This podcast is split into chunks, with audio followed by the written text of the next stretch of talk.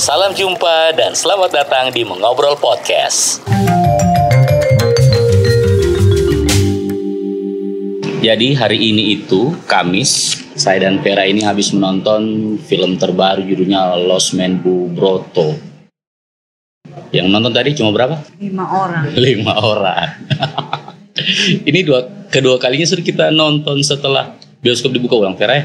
iya Pertama itu Dan, film Hollywood ini, ini eh, film Indonesia dan ini sebenarnya kenapa kita nonton hari Kamis ini film perdana pemutaran film-film Indonesia itu kan biasa hari Kamis karena minggu lalu itu kita orang tidak sempat nonton Paranoia Riri Riza. Kita orang anggap bah masih lama ini. Ternyata hari Senin pas dicek, eh setia ada. Makanya kejar hari pertama pemutaran jam ketiga karena ini film ini sebelumnya tuh yang jam 12 sama yang jam 3. Ternyata betul dugaan kita yang menonton cuma lima orang saudara-saudara. Nah, sebenarnya ini Lost Man Bu Broto ini itu dari sinetron zaman dulu di TVRI pernah kan nonton? Jadi tahun 86 kalau saya tidak salah di TVRI sampai berapa ya 89 apa. Pokoknya pertengahan 80-an lah ini sinetron. Yang main itu Mike Wijaya, Mang Udel, terus Ida Leman, Dewi Yul sama Matias Mucus.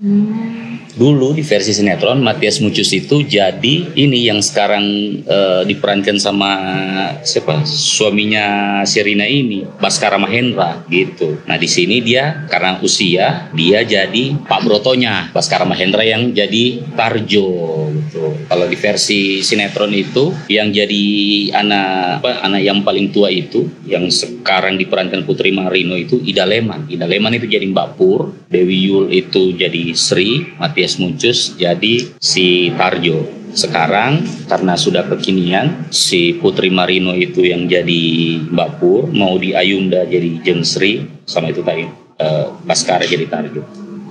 Premisnya sama lah dengan versi sinetron ini. Jadi keluarga Broto mengelola sebuah losmen tempat banyak orang menginap dengan segala problematika pengunjung dan juga orang punya keluarga ternyata di losmen itu. Nah si losmen aslinya TVRI ini pernah juga difilmkan. Judulnya Penginapan Bu Broto. Nah yang main sama dengan eh, pemain versi sinetronnya. Terus tahun lalu pernah di remake sinetronnya di TVRI. Saya juga tidak sempat nonton itu. Nah itu juga pemerannya baru-baru semua itu. Tahun ini dirilislah sama Paragon, Ideo Source, Four Colors, Ideo Awards. Sutradaranya Iva Ivansa sama Edi Cahyono, dua orang eh, sutradara dari Jogja. Jadi kayaknya dorang memang paham paham betul soal Jogja. Nah kalau kau dari sisi cerita Vera bagaimana pendapat sama minta pendapatmu lah soal kau nonton film itu. ya ceritanya bagus lebih ke masalah dalam keluarga sih Karena ini memang kayaknya memang film drama keluarga toh. Iya. Nah, terus ada hal-hal yang masalah-masalah yang dulu kejadian-kejadian yang lama yang belum bisa mereka lupakan oke. ada yang menyimpan kesalahan Iya. tapi tidak pernah dikomunikasikan dengan yang lain Ya, itu sih itu. Ya Terus eh, yang bagus-bagusnya lah dulu kita nilai. Baru se- eh, setelah itu yang kurang-kurang. Hal-hal yang bagus dalam film ini menurutmu apa apa semua? yang bagus Kalau cerita secara keseluruhan bagus sih bagus. Kalau acting aktingnya lumayan sih lumayan. Kenapa bisa lumayan bilang? karena Kau berekspektasi lebih tinggi lagi nih sama pemeran-pemerannya atau bagaimana? Atau ada yang kurasa tidak yang, seret? yang yang bagus sih sebenarnya dari pemeran senior dari Mau di Kusnaidi Mm-mm, yang sama- jadi mamanya itu sama papanya Matias Matias ya. Mucus. Oke. Kalau Kalau yang jadi anaknya tiga orang ini? mau di Ayunda kayaknya agak kurang ya Oh agak kurang. Kenapa? Kurangnya di apa mau di Ayunda? ekspresinya sih Oh emosionalnya kurang kurang dapat lah ya. kurang mendalami lah Oh iya iya iya iya iya. iya. menurutku sih Nah, kalau ini Putri Marino sebagai Mbak Pur, pokoknya yang saya catat di film ini Putri Marino menangis terus Iya. Putri Marino ini. Dikupaskan ter- bawang kayaknya dia. buruk sekali Terpuruk sekali dia. Tapi bagaimana kau lihat actingnya? Bagus. Bagus ya. Kalau saya itu melihat kelebihan sekaligus kekurangannya. Maksudku adegan menangis oke dia jago. Apa kayak maksudnya dia meresapi betul masalah yang dihadapi sama Mbak Puri itu. Jadi dia menangis itu kelihatannya kayak bukan kalau yang sinetron itu biasanya pakai obat tetes mata toh. Hmm. Kalau ini kayak betulan Iya. menangis dia dia kuras emosinya. Cuma kalau setiap adegan itu dia menangis, bosan akhirnya sama nonton. Betul. Baliat itu dia adegan menangis terus. Kenapa sih harus menangis terus toh? Nah sementara kalau Baskara Mahendra ini yang jadi si bungsu porsinya tidak terlalu banyak dia Iya. makanya dia itu yang tidak ada dikasih lihat atau digali masalahnya di sini. Iya. Soalnya dia lempeng-lempeng saja toh. Paling cuman yang apa itu kuliahnya. Eh, dia kuliahnya belum selesai. Iya, dia lagi kuliah. Iya, dia kurang nggak dibahas malah. Iya, apa namanya eh, masalah personalnya dia tidak Iya. dibahas loh. Karena mungkin juga kalau itu ikut dibahas akan kepanjangan filmnya. Sedangkan ini saja itu kalau dari catatan resminya 109 menit ini film ini. Terus ada lagi satu yang mencuri perhatianku tadi. Ya yang lumayan lah dia jadi penyegar di antara drama-drama Ah. keluarga ini. Yaitu siapa? Si Pembantunya Iya, itu. pembantunya. Dia itu memang selalu dipanggil main untuk memberikan aksen komik relief lah. Hmm. Jadi ketika dia masuk di frame, dia itu bisa memecah apa namanya eh, drama-drama yang ada dalam adegan itu jadi lebih segar, jadi lebih tersenyum. Eric Estrada namanya oh, sebagai Atmo. Kalau Iya. kau menonton apa itu ya, Yowis Band 1 2 3 dia main di Oh, situ. iya. Jadi dia memang kayaknya memang difungsikan di film ini itu untuk itu menghadirkan kelucuan-kelucuan lah meskipun kelucuannya tidak tidak yang terlalu ini kayak kalau menurut sih porsinya pas. Iya, iya. Toh? lucu memang Ah. beneran lucu ketawa.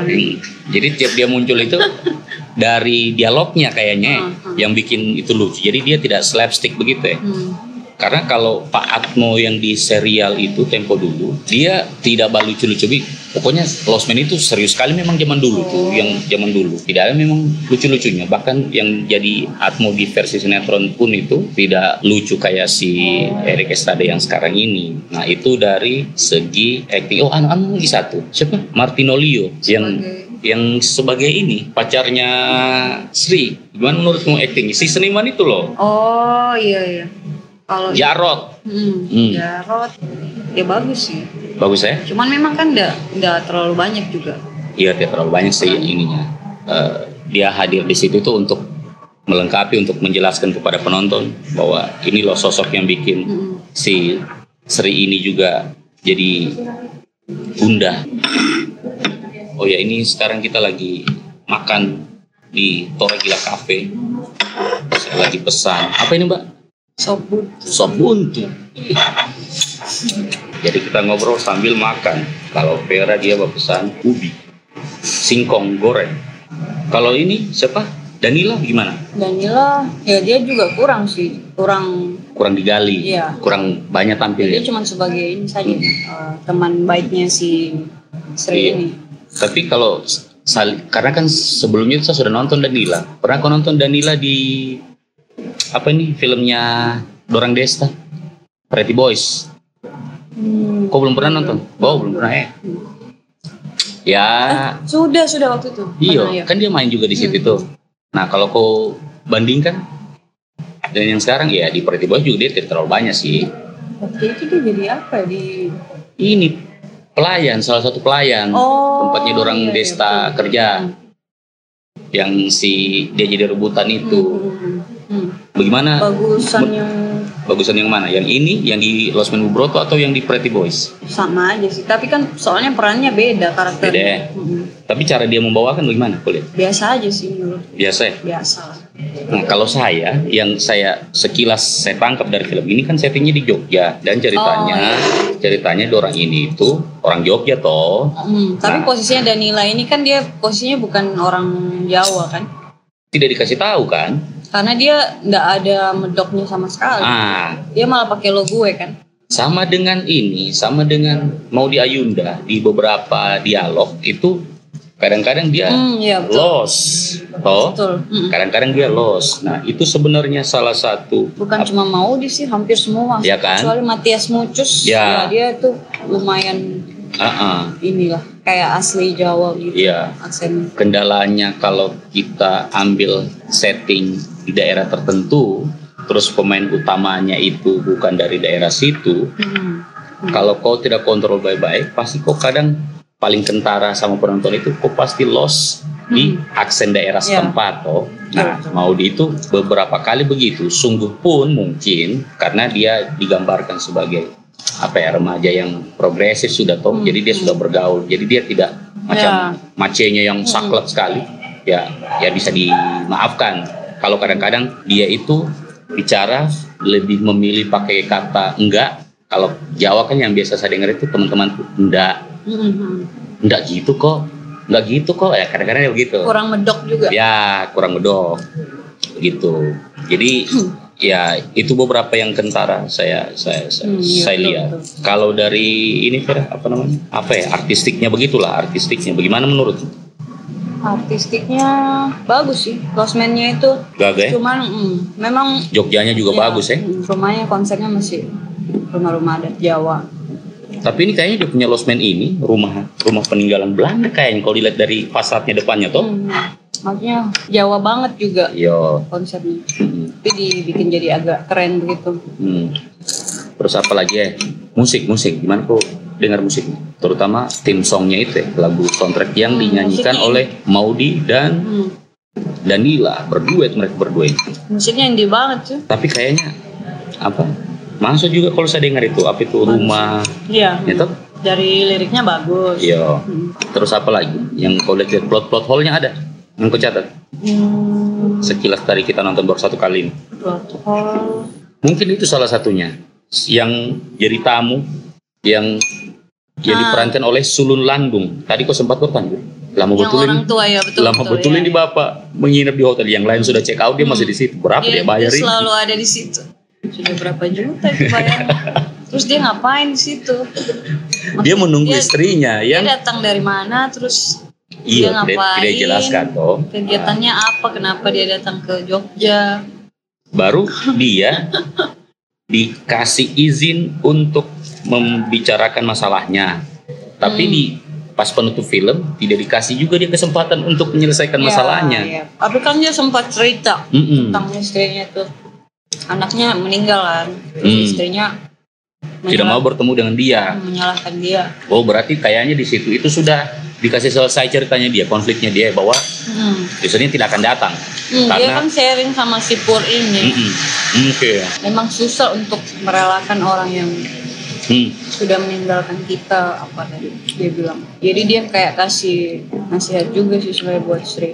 Hmm. Sama Pur karena dia Eh Sri, eh, iya Pur, Pur. dia akhirnya jadi lebih jadi lebih banyak ngobrol sama Pur karena mungkin punya sama-sama Iya, sama. masalahnya toh. Makanya Jadi si Pur suka datang ke Yo. dia kan mojok terus tuh itu Mm-mm. bapak yang satu. Jadi kayak se inilah hmm, senasib lah. si bapak ini merasa bersalah karena dia jemput anaknya yang ke- kecelakaan terus meninggal Hmm. itu anaknya terus istrinya tidak maafkan dia. Mm-mm.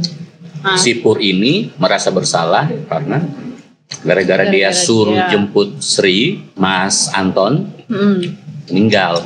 Oh, Nah, ini juga pesannya. Ternyata yang harus dimaafkan sebenarnya dirinya sendiri. hmm, Seakan dia kan menyalahkan diri sendiri. hmm, Nah, ini salahku makanya dia nggak bisa move on dari situ. ya, Ya sudah, jadinya dia kan kasih nasihat. Sebenarnya harus kita maafkan itu dirinya kita sendiri. Gitu. sebelum apa?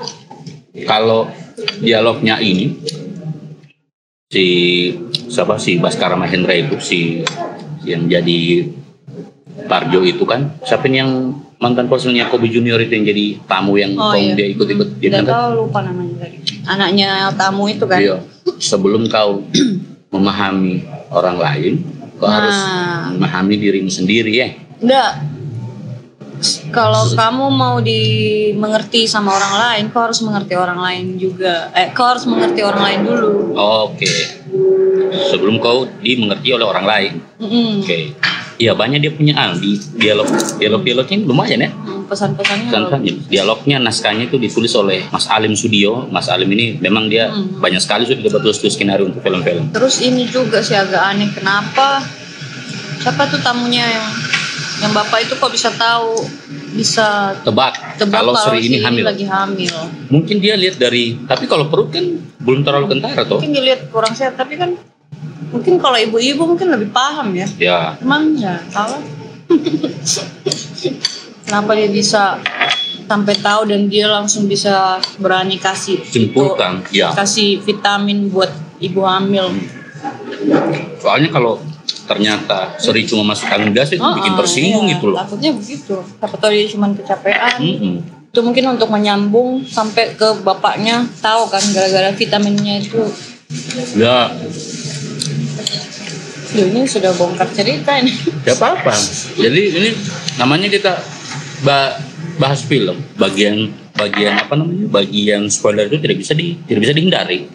Terus apa lagi? bagus juga sih dia masukkan ada seni-seninya sedikit yang si ini Siapa? dia, ngas- dia kasih lihat karya seninya Oh. siapa Yang diperankan Martinolio itu.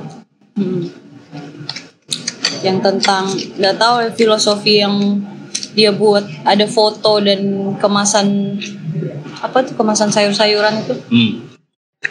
Kan judul pamerannya Jarot ini yang diperankan Martinolio kan apa? Dikasih judul sama sama Sri itu hmm. apa kotak kenangan ya? Kot- kotak kotak apa kotak Kotak kenangan kayaknya. hmm. Heeh. Nah makanya dia terinspirasi dari ceritanya si Sri ini kan Ah, ah, makanya dia sanding-sandingkan mungkin karena dia tahu eh, Mbak Pur jago masak, dia sandingkan foto kecilnya Mbak Pur dengan apa buah-buahan, sayur-sayuran begitu-begitu. Bisa jadi begitu. hmm. saya sempat lihat kalau bapaknya sayurnya itu wortel cuman Hmm. saya tidak paham juga maksudnya wortel apa Ya, apakah betulan ada makna dari setiap sayur-sayurannya itu atau memang ya cuma untuk estetika Hmm. anu saja semata atau Hmm. tidak ada maksud apa-apa. Nah ternyata yang justru digali masalahnya di, di luar. Yang tadi kita sudah bahas ini keluarga-keluarganya Hmm. Broto ini adalah si Jarot. Oh iya. Ketimbang Hmm. si anak bungsu toh. Iya betul.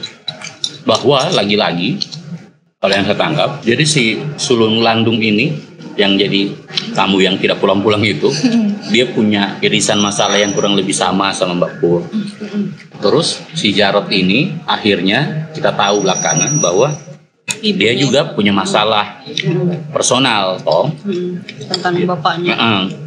awalnya kan kita jengkel tuh "Eh, kenapa kau ini sudah Hmm. maksudnya sudah menghamili Sri kemudian kok kabur toh ternyata dia punya ketakutan sendiri nah Hmm. ketakutan itu akhirnya baru bisa. Dia ingin cari tahu. Ya baru bisa dia hadapi berani dihadapi setelah lagi-lagi itu tadi kotak kenangan itu dia kembali ke masa lalunya. Karena dia punya pengalaman hidup ditinggal ayahnya. Hmm, dengan sosok ayah. Mm, dari kecil.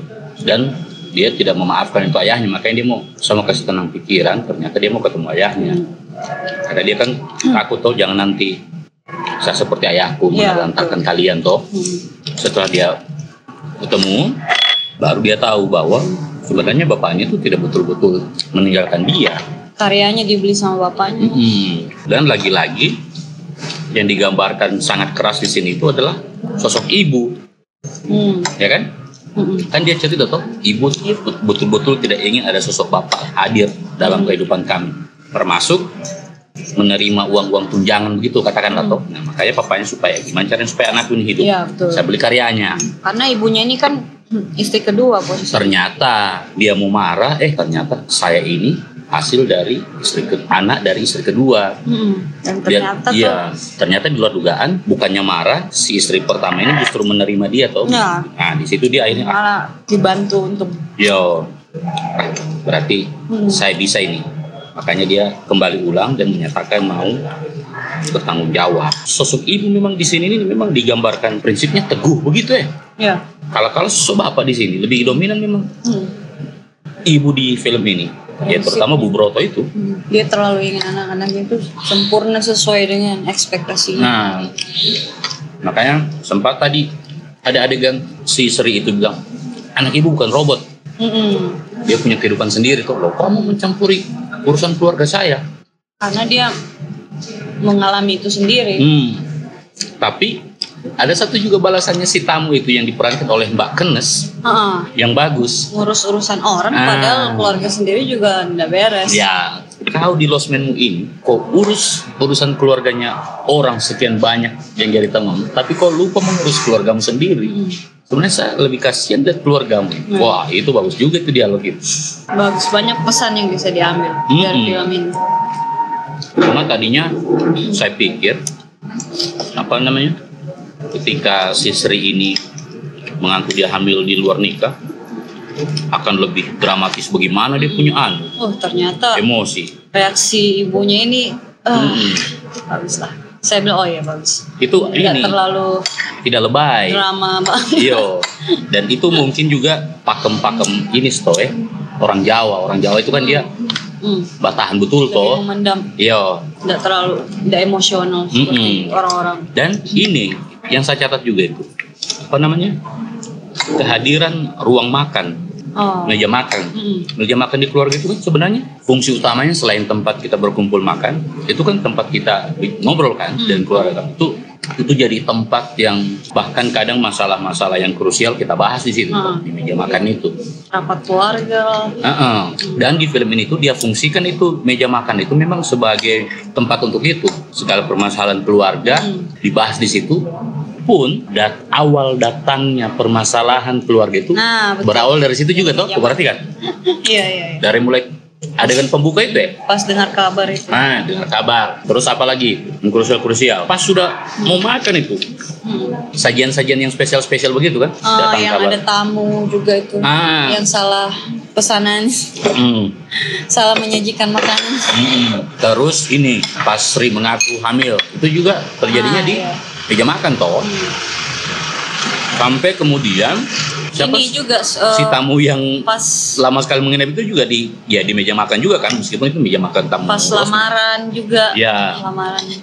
Jadi fungsinya di Iva dan Edi Cahyono ini tuh menaruh fungsi yang sangat fundamental di meja makan itu. Nah, terus terakhir kalau dari kau berapa skor untuk film ini Fer? Kalau dari 1 sampai 10 Iya. 8 lah. 8 ya? Sama saya juga 8. Saya sudah isi tadi surveinya di Cinepoint, saya kasih poin 8. Terima kasih sudah mendengarkan. Sampai baku dapat lagi kita di episode berikutnya.